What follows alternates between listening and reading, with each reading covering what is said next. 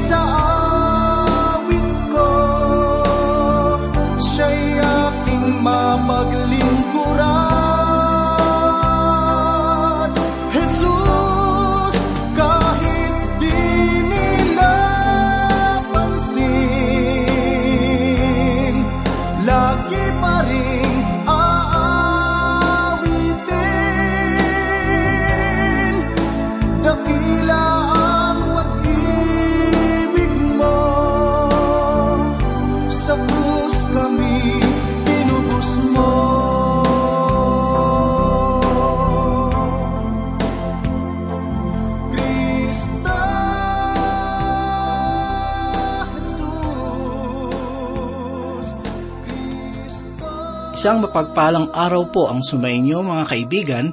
Ito po si Pastor Dan Abangco upang pangunahan kayo sa pagbubulay sa pag-aaral ng salita ng Diyos.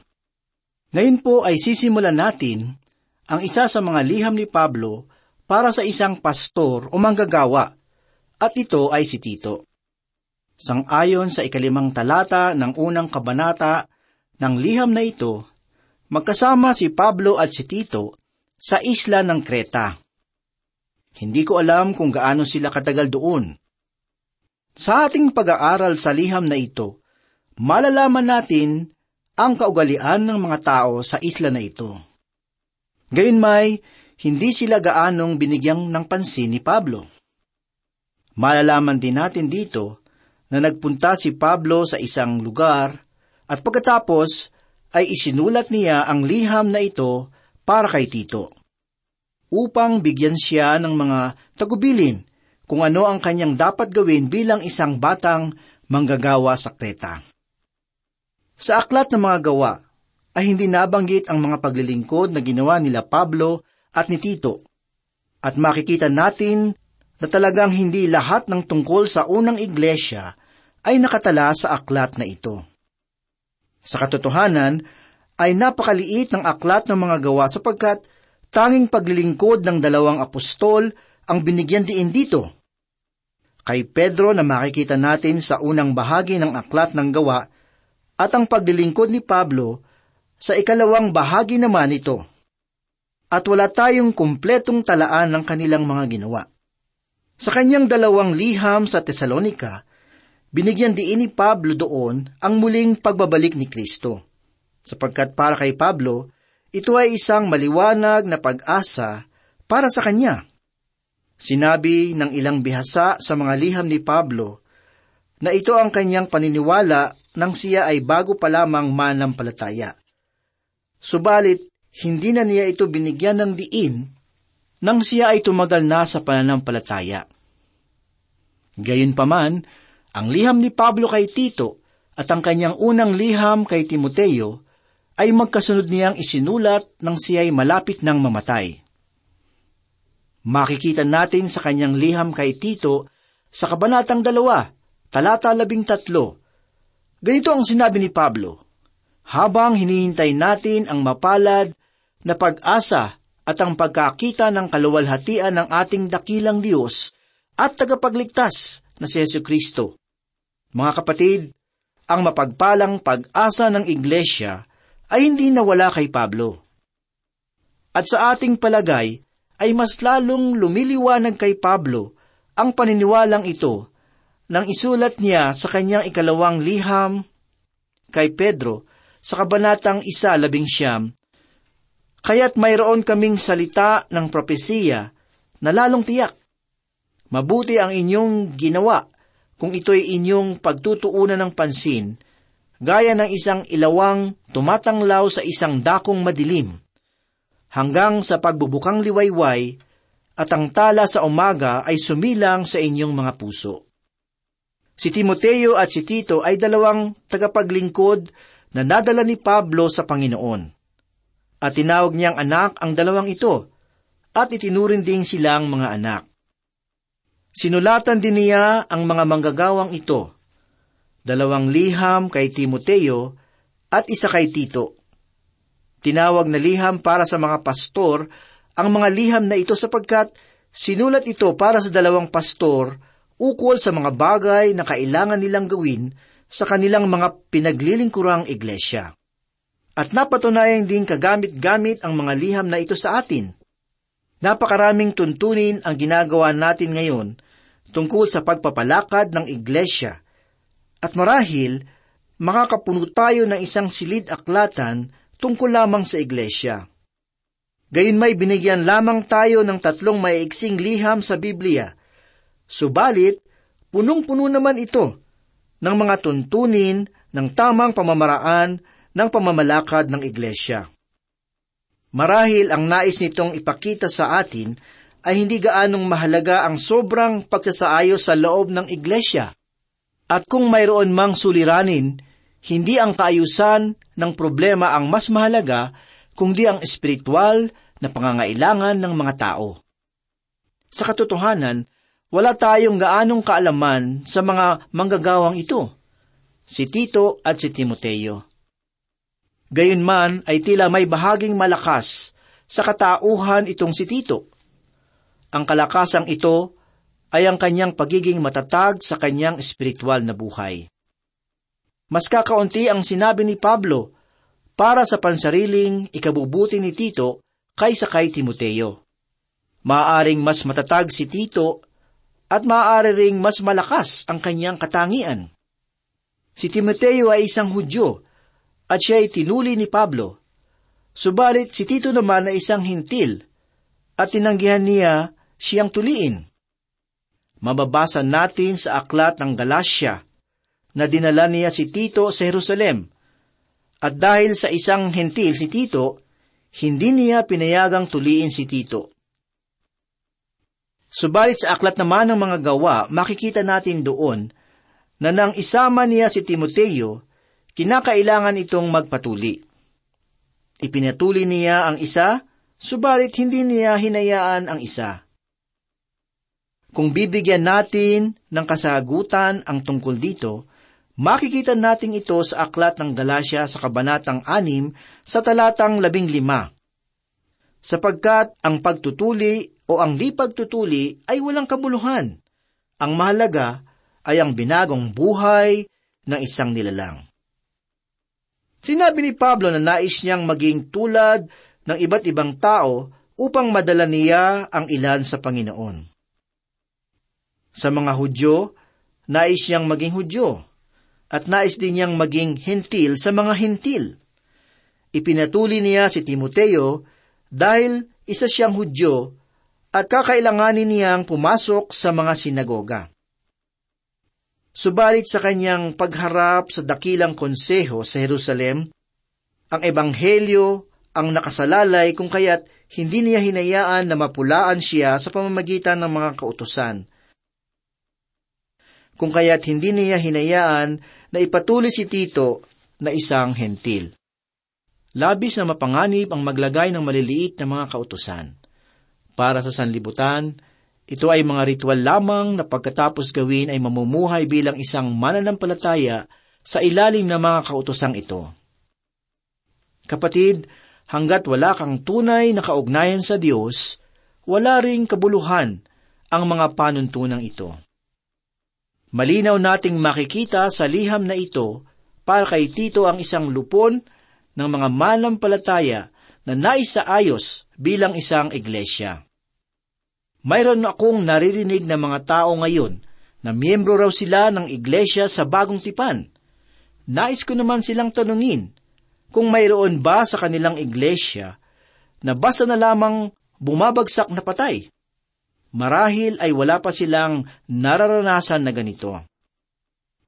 Sapagkat sa unang iglesia, Kapag lumabag ka sa kalooban ng Espiritu katulad ni Ananias at Sapira na nagkasala laban sa Espiritu, ay hinatulan ng kamatayan ng Espiritu ng Diyos pagkatapos nilang lumabag sa nais ng Espiritu.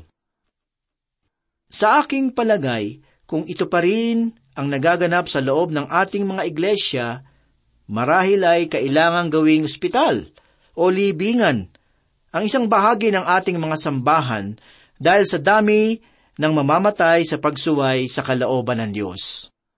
Ang katangian ng ulirang iglesia, sangayon sa liham na ito, ay una, mayroong kaayusan.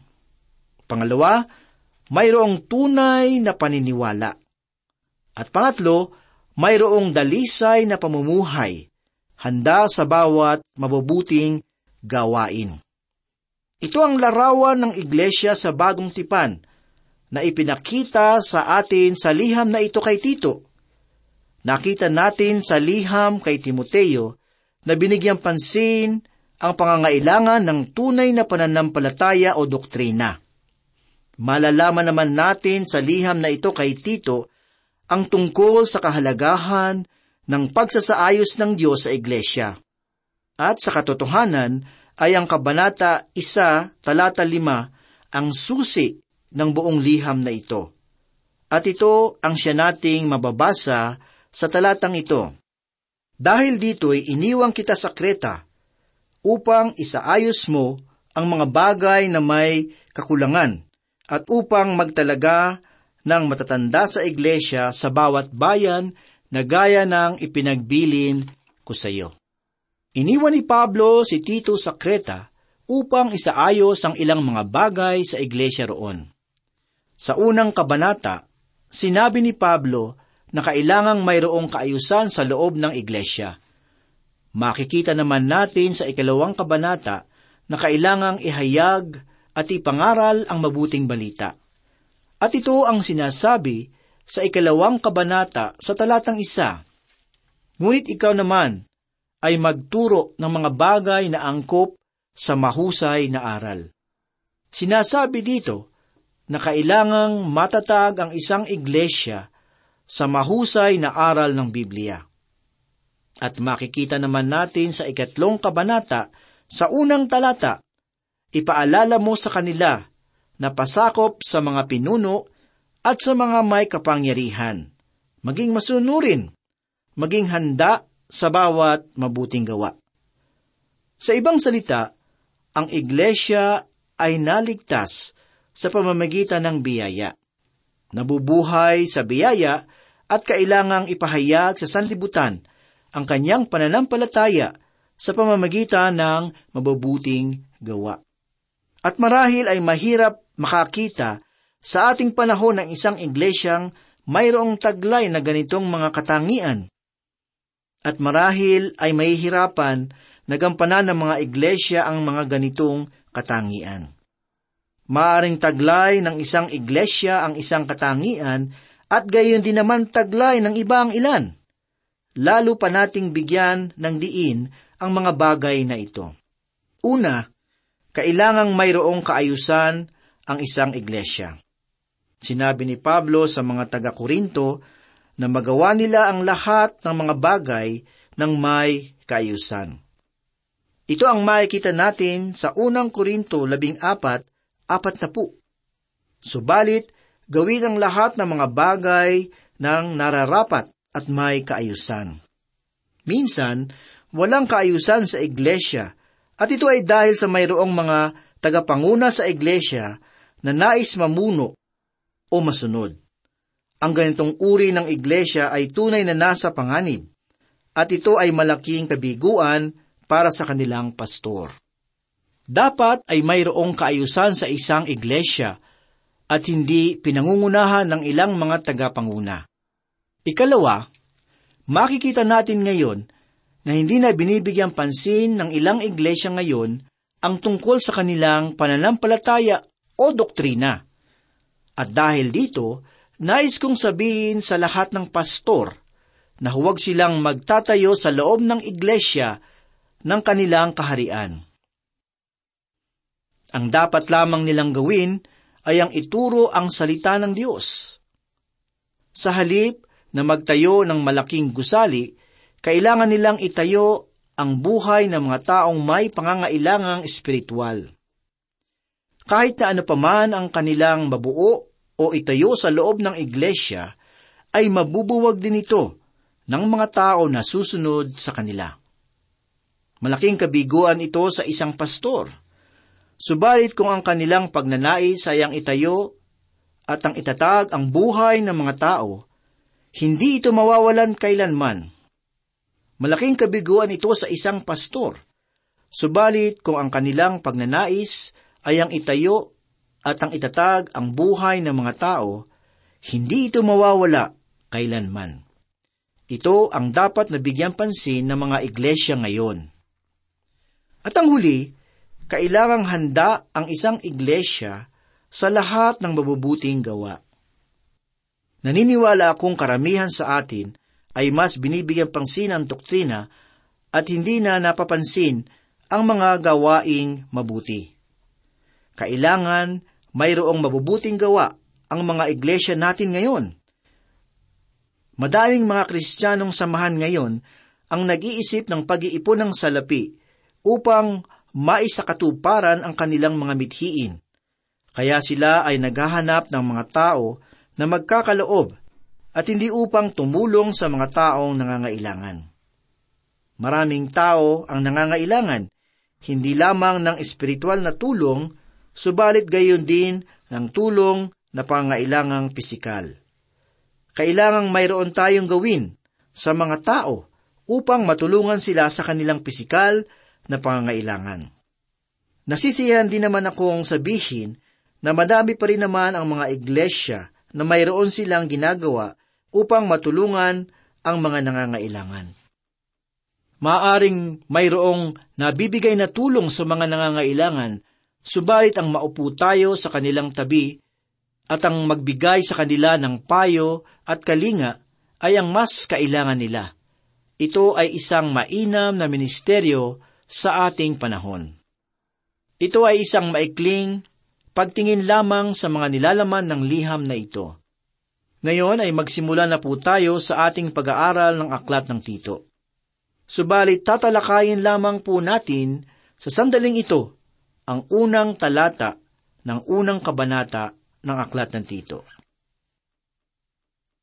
Sa Tito isa, talata isa, ganito po ang sinasabi. Si Pablo, na alipin ng Diyos, at apostol ni Kristo, sa ikasusulong ng pananampalataya ng mga hinirang ng Diyos at ng kanilang pagkakakilala sa katotohanan ayon sa kabanalan. Sa Tito isa, talata isa, ganito po ang sinasabi, Si Pablo na alipin ng Diyos at apostol ni Yesu Kristo sa ikasusulong ng pananampalataya ng mga hinirang ng Diyos at ng kanilang pagkakakilala sa katotohanan ayon sa kabanalan. Ang kahulugan ng salitang alipin sa talatang ito ay aliping nakagapos. Sinasabi ni Pablo sa talatang ito na isa siyang alipin ng Diyos na nakagapos. Kung ating babalikan ang lumang tipan, malalaman natin ang isang alipin na nakagapos o nakabigkis ay ang alipin na pinili niyang maglingkod sa kanyang Panginoon habang buhay. Makikita rin natin sa talatang ito na ipinagtatanggol niya ang kanyang pagiging apostol. At ang dahilan kung bakit niya ipinagtatanggol ang kanyang pagiging apostol sa talatang ito ay dahil sa magbibigay siya ng mga tagubilin sa isang iglesia. At ang mga tagubiling ito ay dapat na manggaling sa isang apostol na pinili ng Panginoong Hesus upang isulat ang kanyang kalooban. At ang liham na ito ay isinulat ng isang apostol sang-ayon sa kalooban ng Panginoon, hindi lamang para kay Tito, subalit upang mangusap din ito sa atin. Mapapansin din natin ang layunin ng pagkakasulat ng liham na ito. Nilayo ng Diyos na mailahad ito para sa ikasusulong ng pananampalataya ng kanyang mga hinirang ng Diyos. Kaya naman, hindi lamang ito para kay Tito, subalit gayon din para sa atin ngayon. Ang salitang hinirang sa talatang ito ay tumutukoy sa mga naligtas na sa pamamagitan ng kanilang pananampalataya. Ang pagkakilala sa katotohanan ayon sa kabanalan na sinasabi dito ay ang katotohanang nalalaman natin na nagdudulot ng kabanalan sa mga mananampalataya. Kung ang katotohanang nalalaman mo ngayon ay hindi nagdudulot sa iyo ng kabanalan, mayroong malaking kamalian sa katotohanang nalalaman mo. At bibigyan din ni Pablo ang paksang ito sa kanyang liham kay Tito, na kung ang ebanghelyo ay sinampalatayanan, ito ay magdudulot sa atin ng kabanalan. Sinulat ito ni Pablo sa kanila sapagkat inabuso nila ang biyaya ng Diyos. Sapagkat sinasabi nila noon na kung ang isang tao ay naligtas sa pamamagitan ng biyaya, ay malaya silang gumawa ng kasalanan kung gugustuhin nila. Subalit sinagot ito ni Pablo sa unang talata pa lamang ng liham na ito, at sinabi niya na kung ang biyaya ng Diyos ay pinaniniwalaan, ay magdudulot ito ng kabanalan. Naliligtas tayo sa pamamagitan ng biyaya, subalit binibigyan din tayo nito ng alituntunin upang mamuhay ayon sa kalooban ng Diyos. Hindi maaaring maging dahilan ng biyaya ng Diyos upang magkasala tayo. Kung sa iyong palagay na naligtas ka na sa pamamagitan ng biyaya, at maaari ka ring mamuhay sa kasalanan, nais kong sabihin sa iyo na hindi ka naligtas sa biyaya at tiyak ko na hindi ka paligtas. Ang kaligtasan sa biyaya ng Diyos ay nagdudulot ng kabanalan. Malinaw na sinabi dito ni Pablo ang layunin ng ating kaligtasan. Inaasahan sa atin ng Diyos na pagkatapos nating maligtas ay magiging mas malapit tayo sa Kanya sa pamamagitan ng pagnanais na tayo ay maging tulad niya. Nais ng Diyos na mamuhay tayo ng may kabanalan sa ating mga buhay. Kung sinasabi mo na ikaw ay isang anak ng Diyos at ikaw ay ligtas na, subalit hindi ka pa nakakaalis sa kasalanan, kailangan mong siyasatin ang iyong sarili kung mayroon ka nga bang katiyakan sa iyong kaligtasan.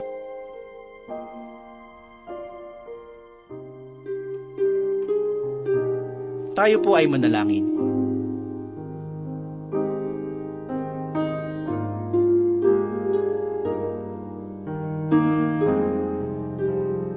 Panginoon, marami pong salamat sa oras na ito.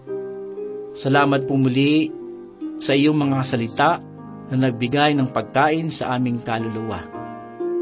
Tulungan mo po kami na ipamuhay ng tama ang aming pananampalataya upang kami po ay maging asin at ilaw sa sanlibutan ito.